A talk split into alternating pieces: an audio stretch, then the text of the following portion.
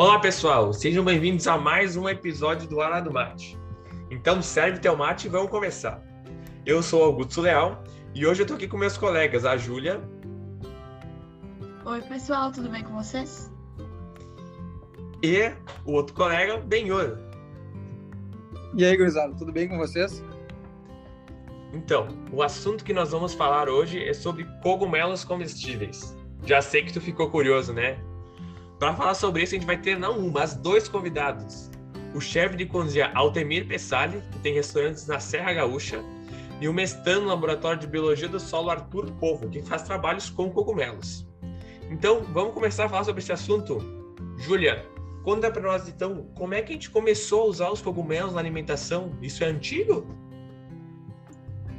Bom, a alimentação é um assunto que sempre foi muito popular.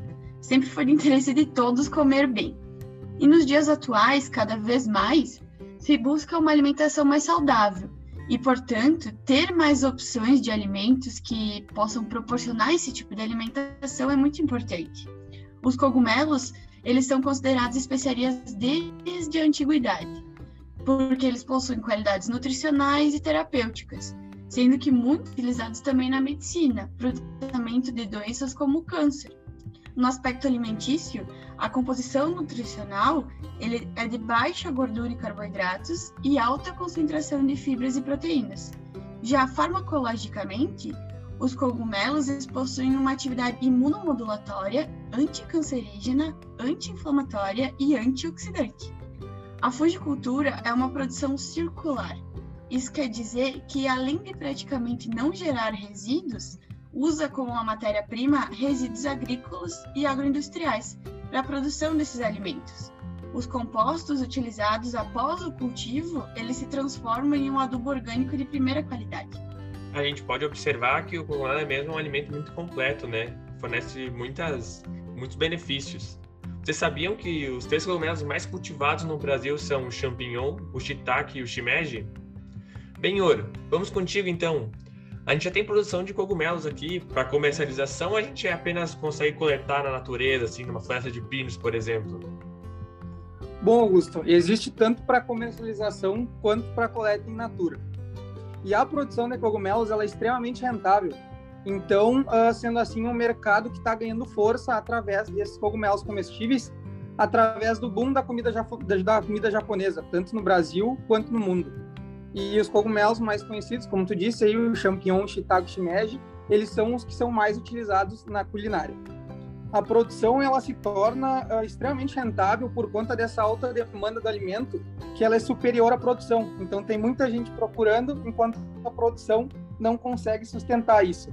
E falando dessa parte econômica dele ser extremamente rentável, a gente tem o exemplo da trufa, que ele é um fungo subterrâneo comestível e é considerado o alimento mais caro do mundo, se não o mais caro, um dos mais caros, chegando a custar o quilo por volta de 14 mil reais. Essa iguaria ela é caçada por cães e antigamente ela era feita pelos porcos, pois esses ambos animais eles possuem um olfato mais apurado, podendo detectar esses alimentos, que no caso eles nascem próximo às raízes das, de determinadas árvores, que no caso são o carvalho, a cistácea e a aveleira, e em locais onde o clima é bem úmido a gente pode observar que tem um mercado bem grande, né, para os cogumelos. Mas é muito importante a gente identificar o tipo de cogumelo que a gente pode ingerir, né? Porque não são todos assim, né, Juliana? Isso. Os cogumelos comestíveis, então, eles são corpos frutíferos, né? De, de várias espécies de fungos. Eles pertencem aos macrofungos porque ele, as estruturas que ele tem, as estruturas frutíferas, elas são grandes o suficiente para serem vistas a olho nu, então não precisa de microscópio para enxergar. Tá, eles podem ser tanto subterrâneos ou superficiais. E esses superficiais eles conseguem ser apanhados pela mão. Os subterrâneos, como a trufa, que o Ben falou anteriormente, eles têm que ser caçados por animais que conseguem sentir o cheiro característico desses fungos. Eles serem comestíveis ou não é definido por critérios como a ausência de substância tóxica, aroma e sabor desejáveis. Acredita-se que apenas 10% de todas as espécies de cogumelos são comestíveis. Algumas características que podem identificar uh, substâncias tóxicas, assim como no mundo animal, são a coloração. Colorações mais chamativas e mais fortes geralmente caracterizam cogumelos com substâncias tóxicas. Muito valiosa essa informação, né, Julia? Então, se o negócio for muito chamativo, é melhor a se afastar. então, e quais são os possíveis mercados que a gente tem dentro dos cogumelos para agricultor? Bom, basicamente a gente tem três mercados. O primeiro mercado para comercialização de cogumelos seria direto no agricultor. Uh, mas esse é um segmento que ele já está bastante estabelecido há muitos anos, o que torna um pouco mais difícil de se entrar nesse setor. Outro setor seria o restaurante, que é uma alternativa para produzir cogumelos e se tornar fornecedor para os restaurantes do país, além de dar um valor mais agregado ao produto, onde uh, ótimos negócios são fechados durante esse processo e também a parte de atacado, que ela se torna um distribuidor de cogumelos, onde é uma grande alternativa para quem está iniciando um negócio, que deixa bem amplo o, o teu setor de, de negócios. Bom, pessoal, a colheita realizada em casas de frutificação, ela é feita quando os cogumelos se encontram na fase de botão, que são quando os cogumelos não são pequenos e não estão abertos. Porém, existem outras duas fases, as xícaras e os planos. As xícaras são botões um pouco mais maduros e a tampa começa a abrir. E os planos, eles são cogumelos expandidos por completo, onde as brancas vão estar, vão estar expostas. A colheita é realizada com um movimento de torção desses cogumelos. Bom, pessoal, quando os cogumelos eles estão no estágio de botão, eles são embalados em volume, que no caso em qualquer posição enquanto as xícaras e planos são embalados com as brânquias voltadas para cima para evitar que os esporos caiam nas camadas inferiores. Então, quando vocês verem quando vocês verem os cogumelos ali embalados, mais ou menos sempre do mesmo jeito, vocês já sabem que é enquanto eles são xícaras e planos. Então, pessoal, agora nós vamos ter nosso primeiro convidado, o Pessali. Então, Pessali, tu pode se apresentar para os nossos ouvintes? Um prazer ter tu aqui conosco hoje.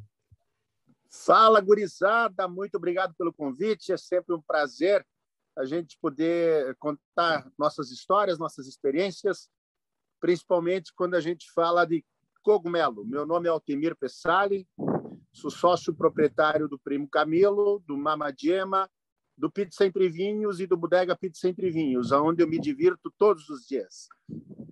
É, e eu tenho um conhecimento de caça aos cogumelos desde 1991. Então, eu gostaria muito de é, trazer para vocês essas aventuras, essas histórias maravilhosas, porque é incrível, é incrível como é gostoso caçar cogumelos.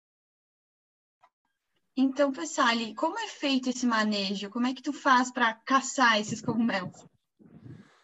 Então, vamos lá. Quando se aproxima o final do verão, início do outono, principalmente quando tem muita umidade, chuva, principalmente nessa época do ano, a gente já começa a ir para os campos de cima da serra para monitorar os cogumelos uh, para ver como é que está o estágio, se tem muita umidade sob solo, né? E aí a gente vai monitorando porque eu dependo muito da, da, da natureza.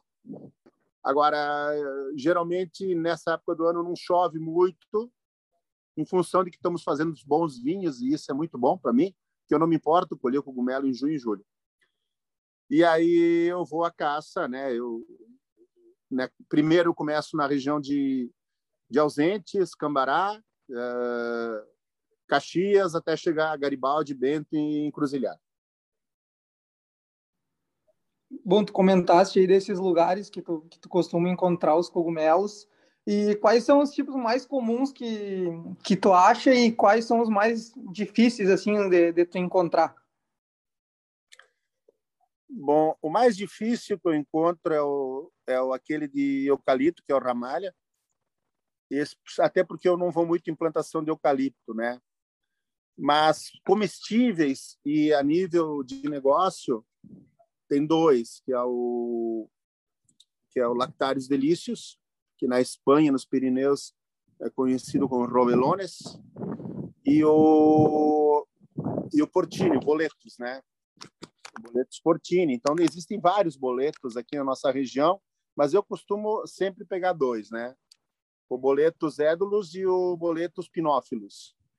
O boleto, o boleto Pinófilos e o Édulos tem uma diferença no caule, na parte superior. O Pinófilos ele é mais uma cor bordô e tem um gosto um pouco diferente, não tão diferente assim. E esses lugares que tu vai visitar, Pessali, eles são teus, são de conhecidos? Como é que, como é que funciona para te chegar nesses lugares? Muito bem, Júlia. Excelente pergunta para mantermos a vida plena. Por quê?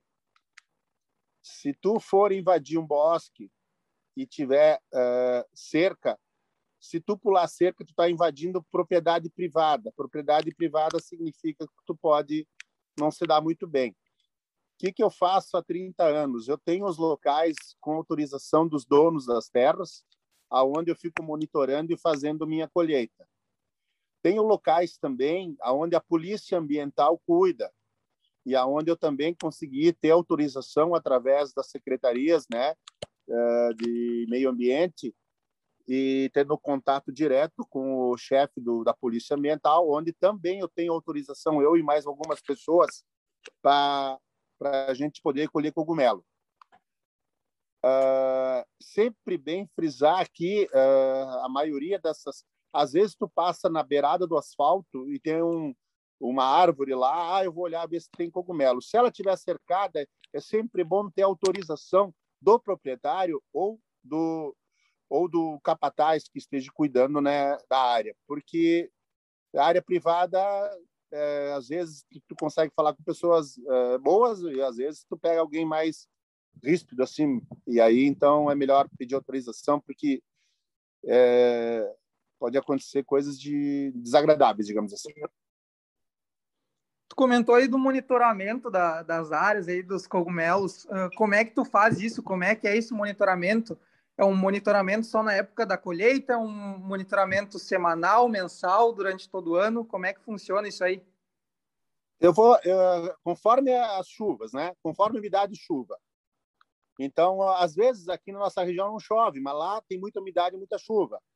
Então, eu tenho amigos que têm, é, que têm negócios lá e eu sempre dou uma ligada para eles, pedindo como é que tá, se tinha chovido, se não tinha chovido, como é que estava a umidade, às vezes eu tenho um amigo lá que vai na, na floresta, ele dá uma olhada, bate foto, me manda, e aí eu consigo fazer menos quilometragem. Imagina que eu, há três anos atrás eu chegava a fazer 10 mil quilômetros em questão de dois meses só para monitorar. E como eu ensinei algumas pessoas lá, e aí na aí eles conseguem me ajudar, né, para mim não precisar toda hora ir para lá. Aí quando eu vejo que dá o estouro em, em determin, eh, aquela determinada época, Deu estouro, aí eu fico três ou quatro dias na região colhendo cogumelo, e aí eu tenho uma equipe que vem só para transportar o cogumelo e, e embalar.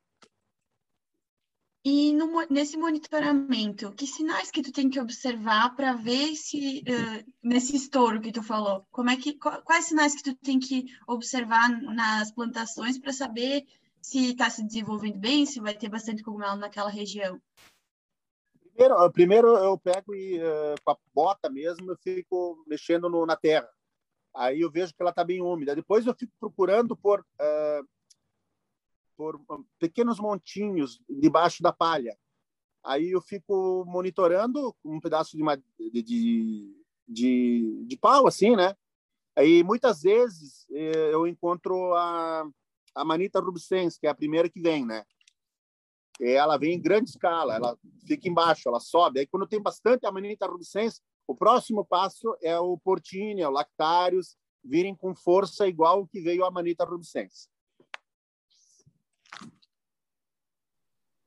Uh, durante essa colheita aí, através desse monitoramento aí, essa observação, existe muita perca? É muito, eu não sei, muito difícil de, de se encontrar quando tu encontra durante o transporte, tu acaba perdendo alguma coisa? Como é que funciona isso aí? Não, é, é importante frisar que durante, quando começa a colheita, tem algumas uh, algumas coisas que tu tem que seguir a, a, regra, tá? Primeiro, tu tem que ter um canivete que tenha uh, em forma de tipo de uma roncella, diz os italianos, e, na, e com cerdas de javali na ponta para te poder espanar e poder tirar o excesso de terra, tá? Esse é um canivete propício para colheita. E toda vez que tu for colher um cogumelo, tu limpa ele no próprio lugar do cogumelo, porque aí fica os esporos no mesmo local, no habitat dele ali, entendeu? E transportar em cesta de vime, porque conforme tu transporta ele, ainda continua caindo os esporos e tu vai colocando cada vez mais uh, do, dentro da floresta. Todas as florestas que eu tive esse tipo de situação, em todas elas eu nunca deixei de colher, a não ser quando o pessoal da floresta faz o desbaste. O que, que acontece no desbaste? Aqui eu estou falando para vocês em floresta de pinos. Pinos é uma árvore invasora no Brasil, mas é uma árvore que ela é muito comum na Europa, no leste europeu e no Canadá, é, porque é dali que sai o que vem o cogumelo, né? Se tu for ver o pinos que nós temos aqui com o pinos que tem na Europa, eles são muito parecidos, mas não são iguais, entendeu? É diferente, às vezes, os galinhos, né? Aqui na nossa região, então, eu colho embaixo é, dos pinos.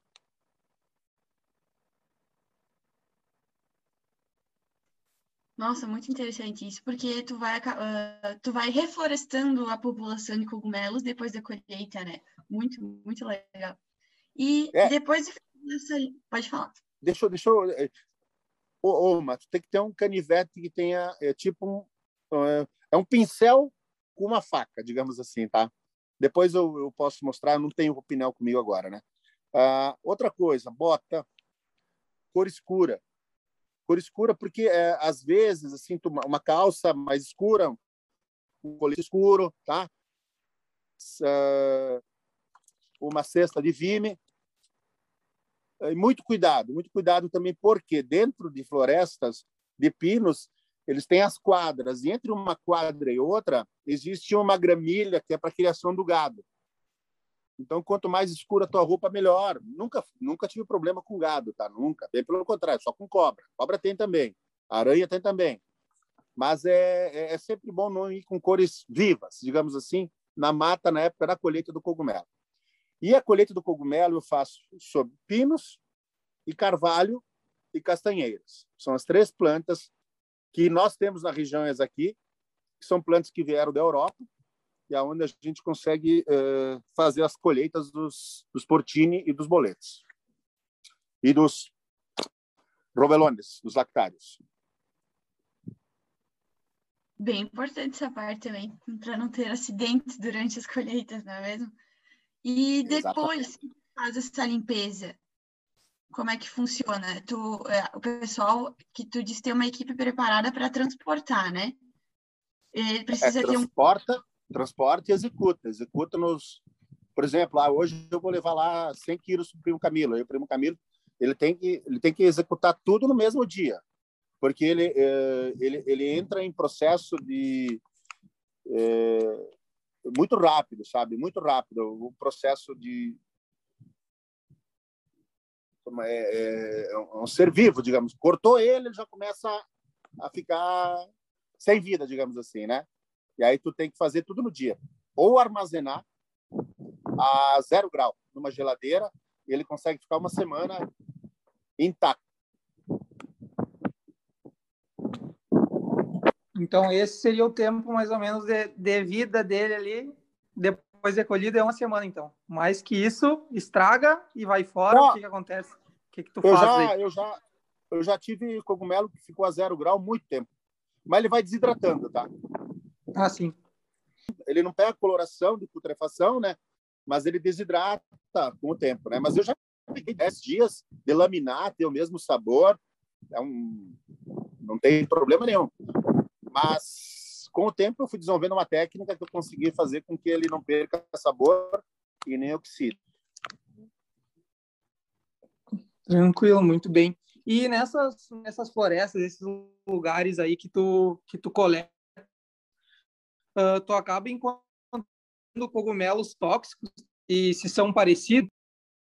Grande parte dos cogumelos que eu uh, que estão sob essa mata são uh, tóxicos, grande parte. Como eu sempre disse, eu sempre fui um caçador e eu não sou estudioso. Eu sei aonde está tá o cogumelo. Vou lá, busco tudo, faço todo o processo, né?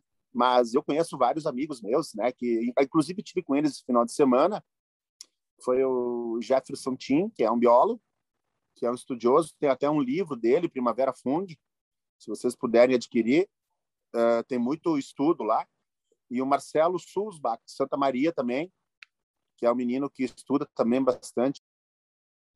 A produção in natura, ela é mais lucrativa e mais saudável? Essa produção que eu faço in natura aí, a questão de saudável é uma questão muito particular, né?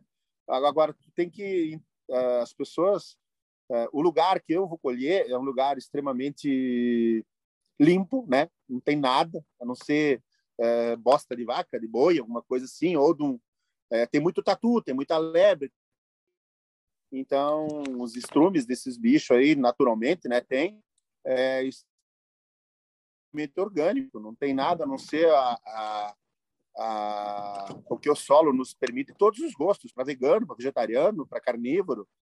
Então, é um produto substitui, inclusive, a carne, porque quem já comeu o cogumelo, os cogumelo portini, tanto portini quanto lactários, é um sabor inigualável, né? Diferente dos, dos que são cultiváveis. Né? Então, Pessari, a gente vai encerrando a tua participação aqui. A gente queria agradecer muito tu ter aceitado o convite. Tuas falas foi maravilhoso poder escutar, poder conhecer um pouco mais sobre esse mundo da caça de cogumelos. É muito legal. E muito sucesso aí nas tuas caças, nos teus restaurantes. Tenho certeza que já tem muito sucesso e vai continuar tendo. Eu agradeço a vocês pela oportunidade. E deixa eu só botar um contraponto aí, é, que, que eu venho conversado com lideranças aí, que eu, a madeira de pino está muito valorizada e estão destruindo todas as florestas praticamente, né?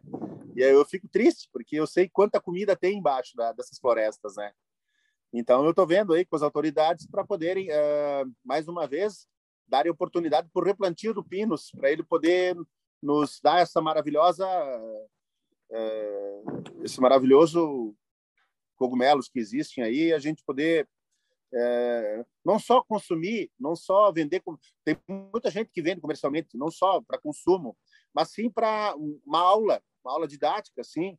Uh, e se vocês quiserem que o dia faça isso agora no outono, vai ser um prazer levar o pessoal da, da faculdade aí para dentro do mato e vocês entenderem melhor qual é a magia, o que, que a natureza pode nos, nos entregar. Eu agradeço, obrigado, beijão para vocês. Então, Benhor, conta para nós um pouquinho como é que a gente faz o cultivo desses cogumelos. Bom, Augusto, esse cultivo ele pode depender de vários fatores para que essa frutificação ela tenha um aspecto comercial desejado. Ah, alguns fatores ambientais, como temperatura, umidade relativa do ar, concentração de gás carbônico, intensidade de iluminação e também as trocas gasosas. Além uh, do substrato e a qualidade do inóculo do fungo, que, é, que ele é também chamado de semente ou spawn, que são uh, um dos fatores determinantes. O substrato que é utilizado também uh, para o cultivo de cogumelos é um objeto de muitas pesquisas pelos interessados nessa cultura, porque ele é o objeto de maior custo dentro do ciclo de produção. Ele deve oferecer os nutrientes necessários nem em excesso e nem em deficiência. Além disso, ele deve ser capaz de reter umidade suficiente para que o fungo possa se desenvolver. Os substratos, eles normalmente eles são uh, compostos por serragem, resíduos de culturas agrícolas como palhada de, de gramíneas e leguminosas, como casca de arroz, feno, sabugo de milho, entre, outras entre outros materiais e até o papelão. A farinha de milho e a soja elas são utilizadas nas composições para elevar essa, essa qualidade nutricional, para aumentar a produtividade e eficiência biológica dos substratos. Lembrando também que esses substratos eles sempre devem ser esterilizados para que não haja inóculos de patógenos ou também de daninhos. Outro detalhe que é bastante importante, para cada espécie de cogumelo existe um tipo de substrato que é mais indicado para o seu desenvolvimento, seu desenvolvimento. Então, pessoal, agora a gente tem o nosso convidado, o Arthur Poffo. Ele é, mestrando lá na universidade e vai contar um pouco nós sobre a pesquisa dele e falar um pouco mais sobre os cogumelos. Muito obrigado por ter aceitado o nosso convite. É um prazer ter tu aqui nós hoje, pô.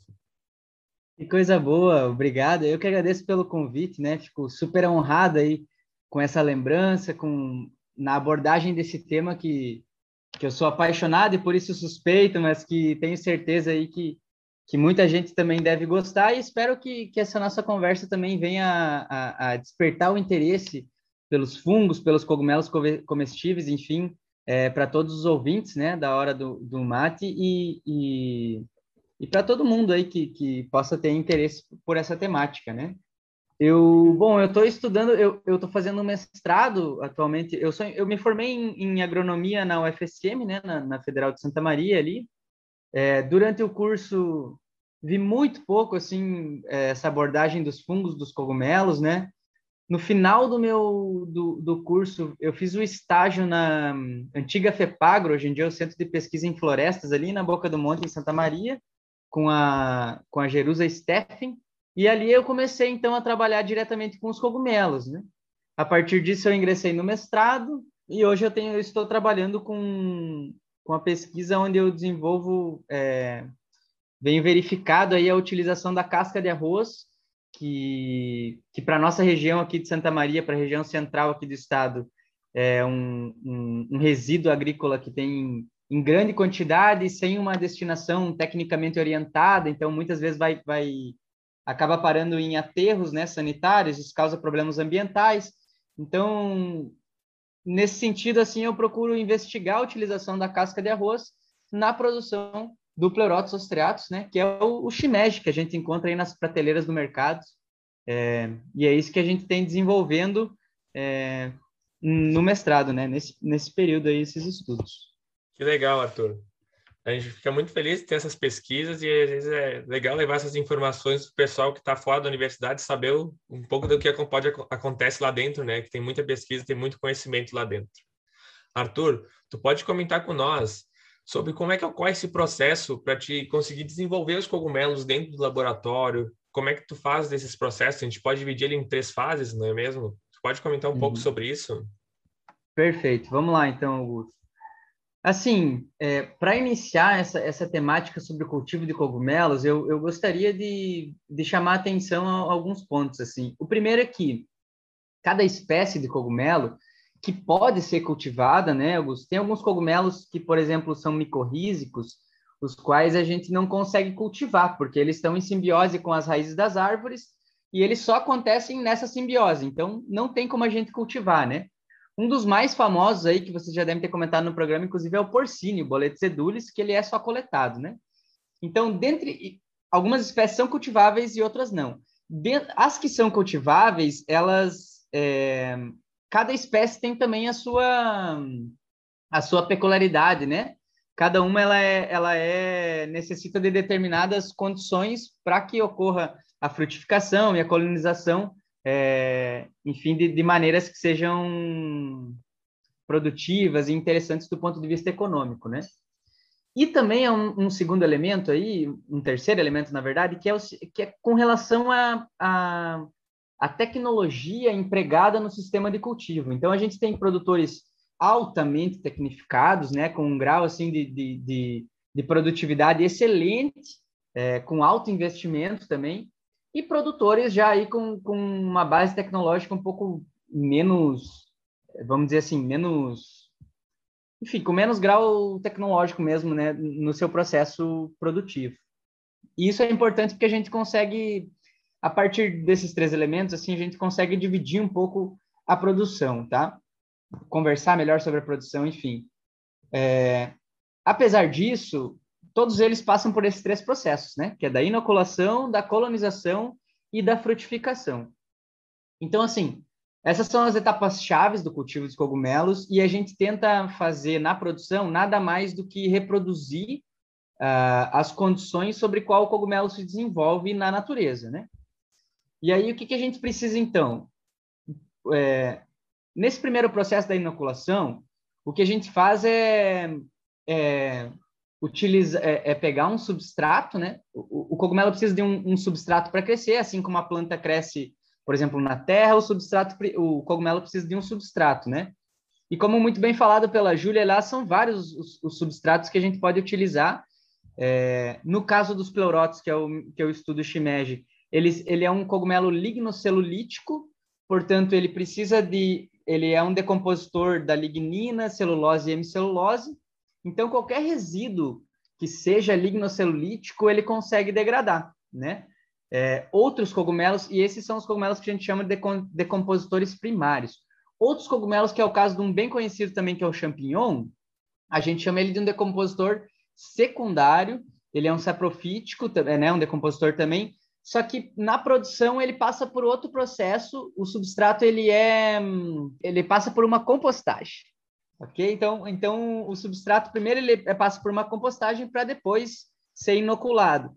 Então assim, dependendo da espécie, é, vai mudar um pouco a forma de, de fazer isso, mas o conceito para todos eles são o mesmo. Então a inoculação se trata desse processo no qual a gente pega o nosso cogumelo, né? Geralmente ele, ele a gente chama de semente. Então a gente pega essa semente que é o micélio do cogumelo que está colonizado em, em, grãos e a gente é, coloca dentro de um substrato lignocelulítico, né? Pode ser, por exemplo, no meu caso eu estou usando serragem e a casca de arroz numa numa mistura aí. É, a gente autoclava esse substrato e aí, porque a gente não, não quer que tenha nenhum tipo de outro fungo, de outra bactéria nesse substrato, né? A gente quer deixar ele estéreo para que o nosso cogumelo de interesse é, frutifique, possa tomar conta, se alimentar ao máximo e, e pegar esses nutrientes todos para ele, né? E ele vai tomando conta do substrato.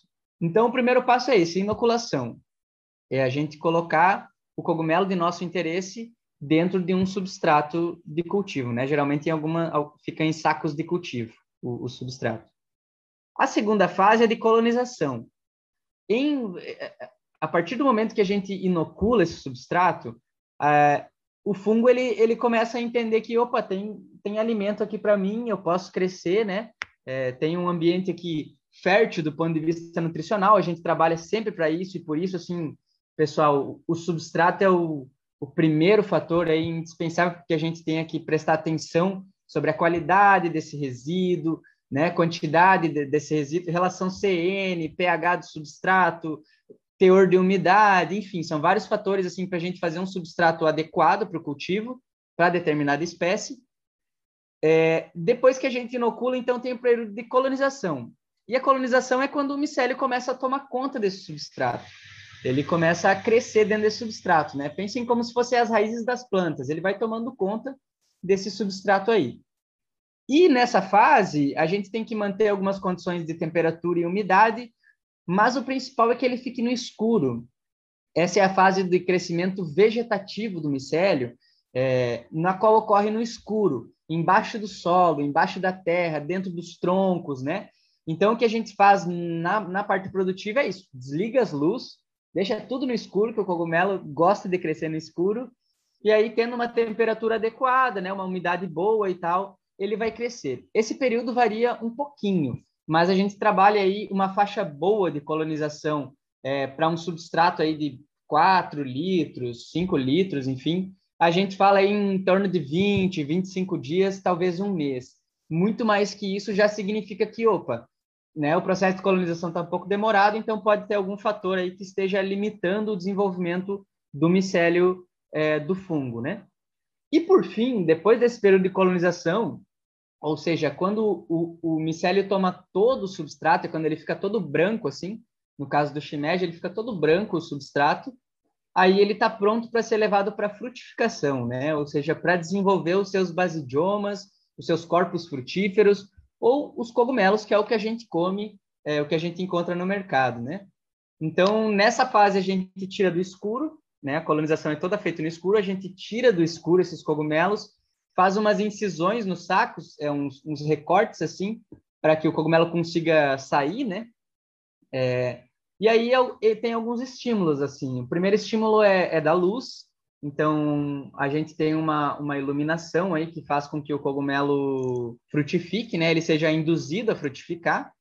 Outra é a concentração de gás carbônico, porque pensem vocês, é, dentro do saco fechado, no momento de colonização, o cogumelo ele respira, né? Ele, ele é um, um, um o fungo ele, ele respira, então ele está liberando gás carbônico ali dentro, e essa concentração alta de gás carbônico, ela vai bem durante o processo de colonização, mas na hora da frutificação, quando a gente faz a incisão, no ar externo, né, aqui na atmosfera, a gente tem uma um, concentração de gás carbônico muito inferior ao que está dentro do saco, e isso é um dos estímulos também que faz com que o cogumelo frutifique naqueles lugarzinhos, né?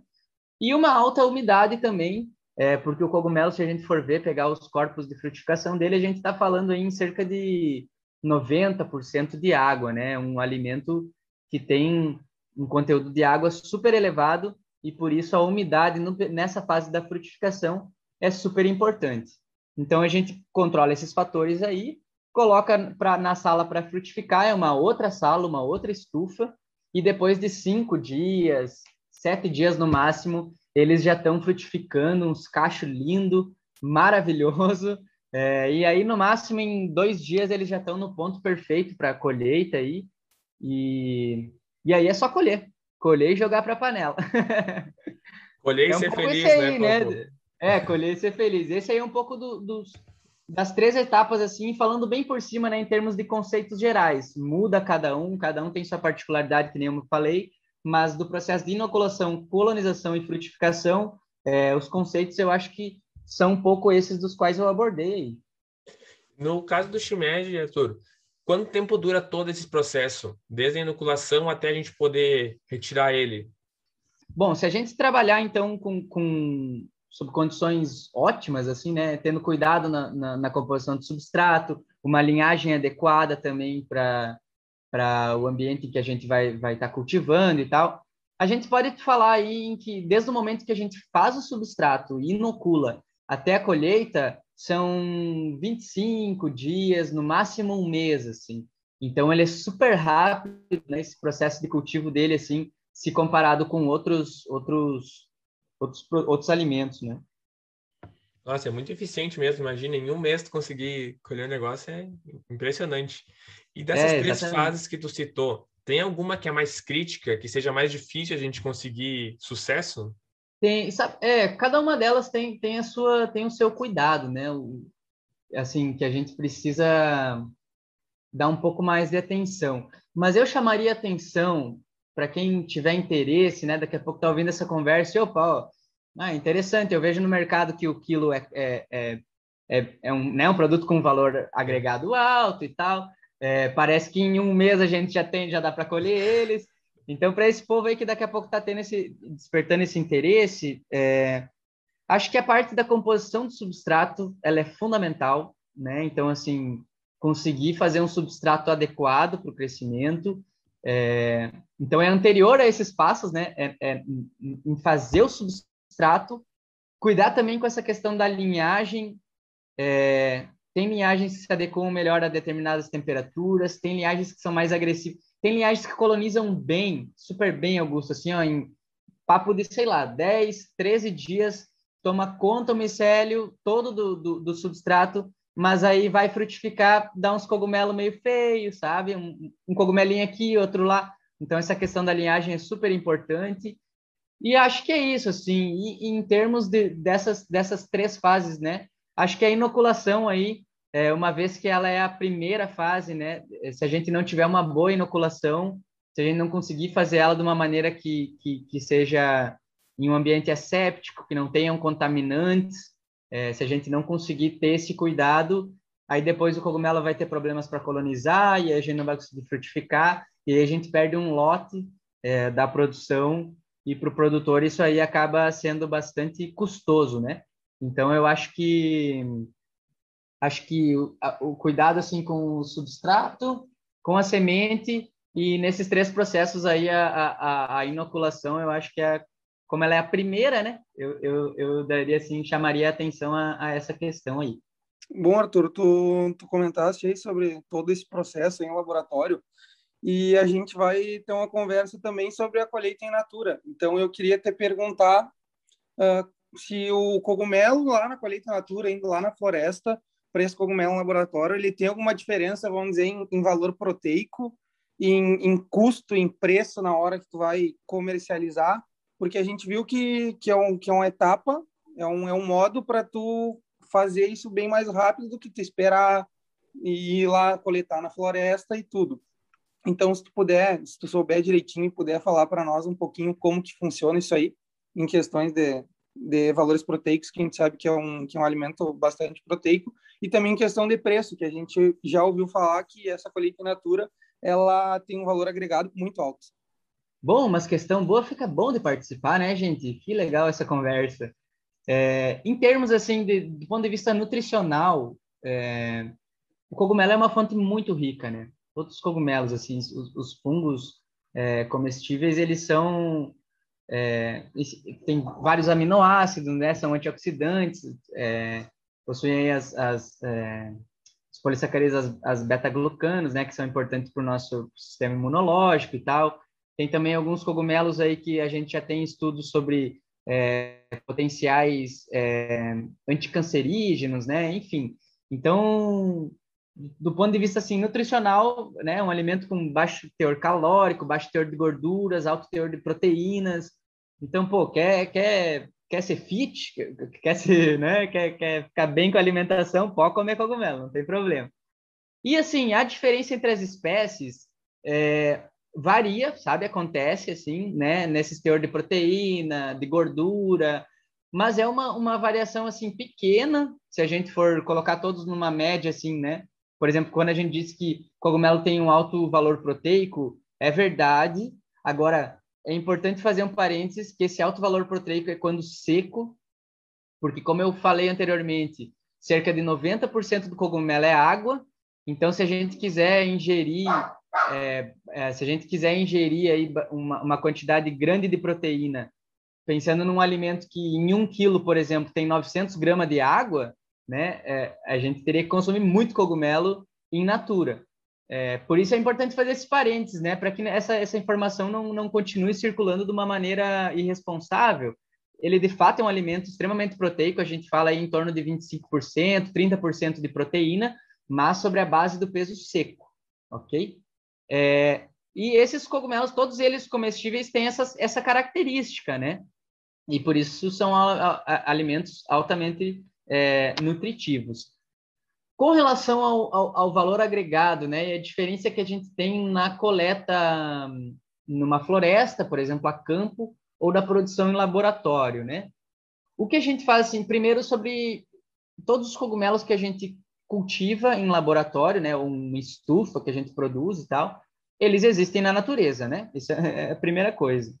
É, e eles ocorrem de uma maneira diferente. Morfologicamente, eles, eles acabam é, se diferenciando, porque no, numa estufa, na, na, no momento que a gente produz ele, a gente dá as, as melhores condições para ele produzir, né? E a gente procura o, o, formato mais bonito do cogumelo. Então, assim, por exemplo, o shimeji, nas, nas colheitas, quando ele é produzido, ele faz um cacho lindo, assim, uma frutificação, parece um buquê de flores, assim, é, e esse é o interesse quando a gente faz isso no cultivo. Quando a gente vai procurar um shimeji, quando a gente encontra o pelorotus, né, que é o shimeji na natureza, ele já forma os, os, os dele, cada cogumelo, eh, os corpos de frutificação, assim que a gente chama, não é, um, não é mais uma, um buquê bonitinho com vários cogumelinhos pequenos, senão um ou dois, três cogumelos assim, só que ele é bem grande, é, só que assumir outro formato, né? Porque as condições são outras e tal. Então, é, na natureza, a gente sempre acha eles um pouquinho diferente do que a gente é quando a gente cultiva em laboratório. É, agora, com relação ao valor, o que acontece é o seguinte, ó, um pleurotus que a gente... Ninguém, ninguém sai, assim, tem gente que sai, mas eu quero dizer em termos de, de, de econômico, assim, ninguém vai à, à caça de pleurotus na floresta porque não é interessante, né?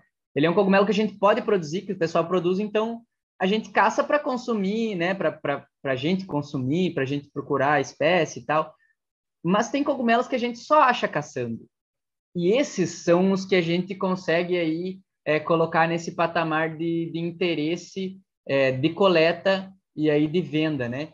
E aí o mais famoso, um dos mais famosos é o boleto Edulis, que é o porcine, um cogumelo super famoso, né? Aqui no Rio Grande do Sul a gente tem uma, uma, uma presença muito grande dele, o nosso clima é muito adequado para o desenvolvimento de boletos. Ele aparece, é muito fácil de encontrar em floresta, em povoamentos, né? Floresta de pinos. Então, onde tiver pinos, tiver no outono, ali por julho, agosto, gurizada, pode sair procurar que vocês vão achar o boletos. Aí tem que cuidar com a identificação, né? Não é um processo muito fácil, não comam cogumelos que vocês não tenham certeza da identificação. É, mas são esses cogumelos que a gente chama de micorrízicos, que só ocorrem na natureza, que estão em simbiose com as raízes das árvores, que esses têm interesse aí sim das coletas, das caçadas, para a gente poder revender, e aí tem, tem um, um, alto valor gastronômico, né? Porque pensem vocês, assim, é um, são cogumelos que a gente só consegue ter em determinada época do ano, em num determinado local, e é numa caçada.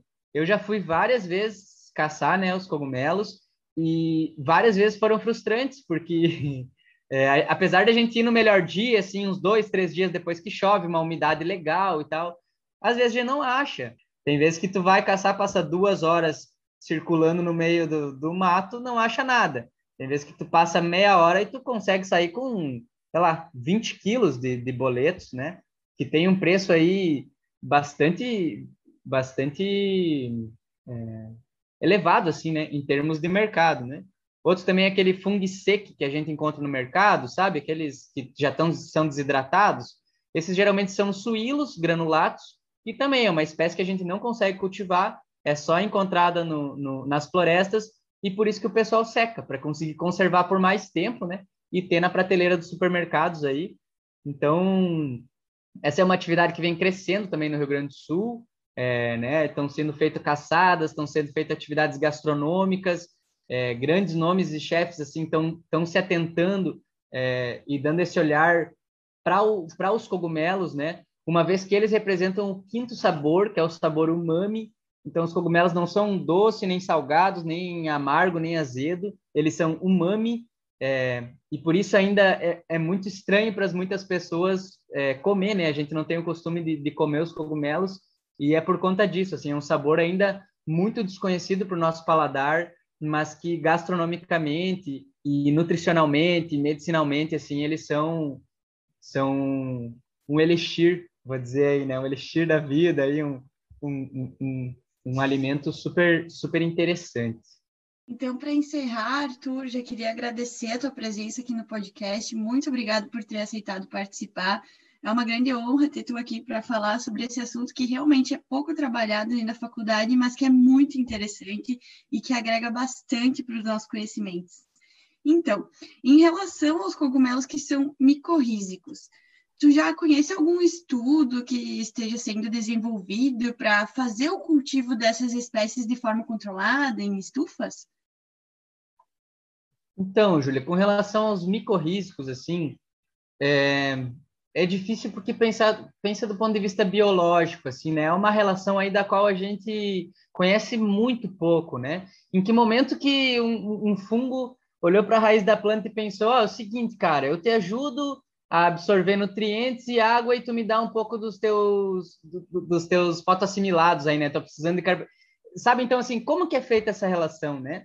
Até mesmo a gente ainda desconhece assim em sua totalidade e por isso que produzir esses cogumelos é, não tem assim ainda uma grande um, grande investimento, né? Muito difícil. Agora, cogumelos que são nativos, né? Cogumelos é, é, um pouco mais exóticos, assim, a gente trabalha, por exemplo, é, tem uma, poxa, esqueci o nome dela, eu acho que é Mariana, mas se colocar na internet vai achar, assim, ela acabou de fazer a, a dissertação dela, é, que é sobre isso, que é, que é cultivar a auriculária, que é uns, uns, uns cogumelos que são umas orelhas de pau, assim, meio cartilaginoso, sabe?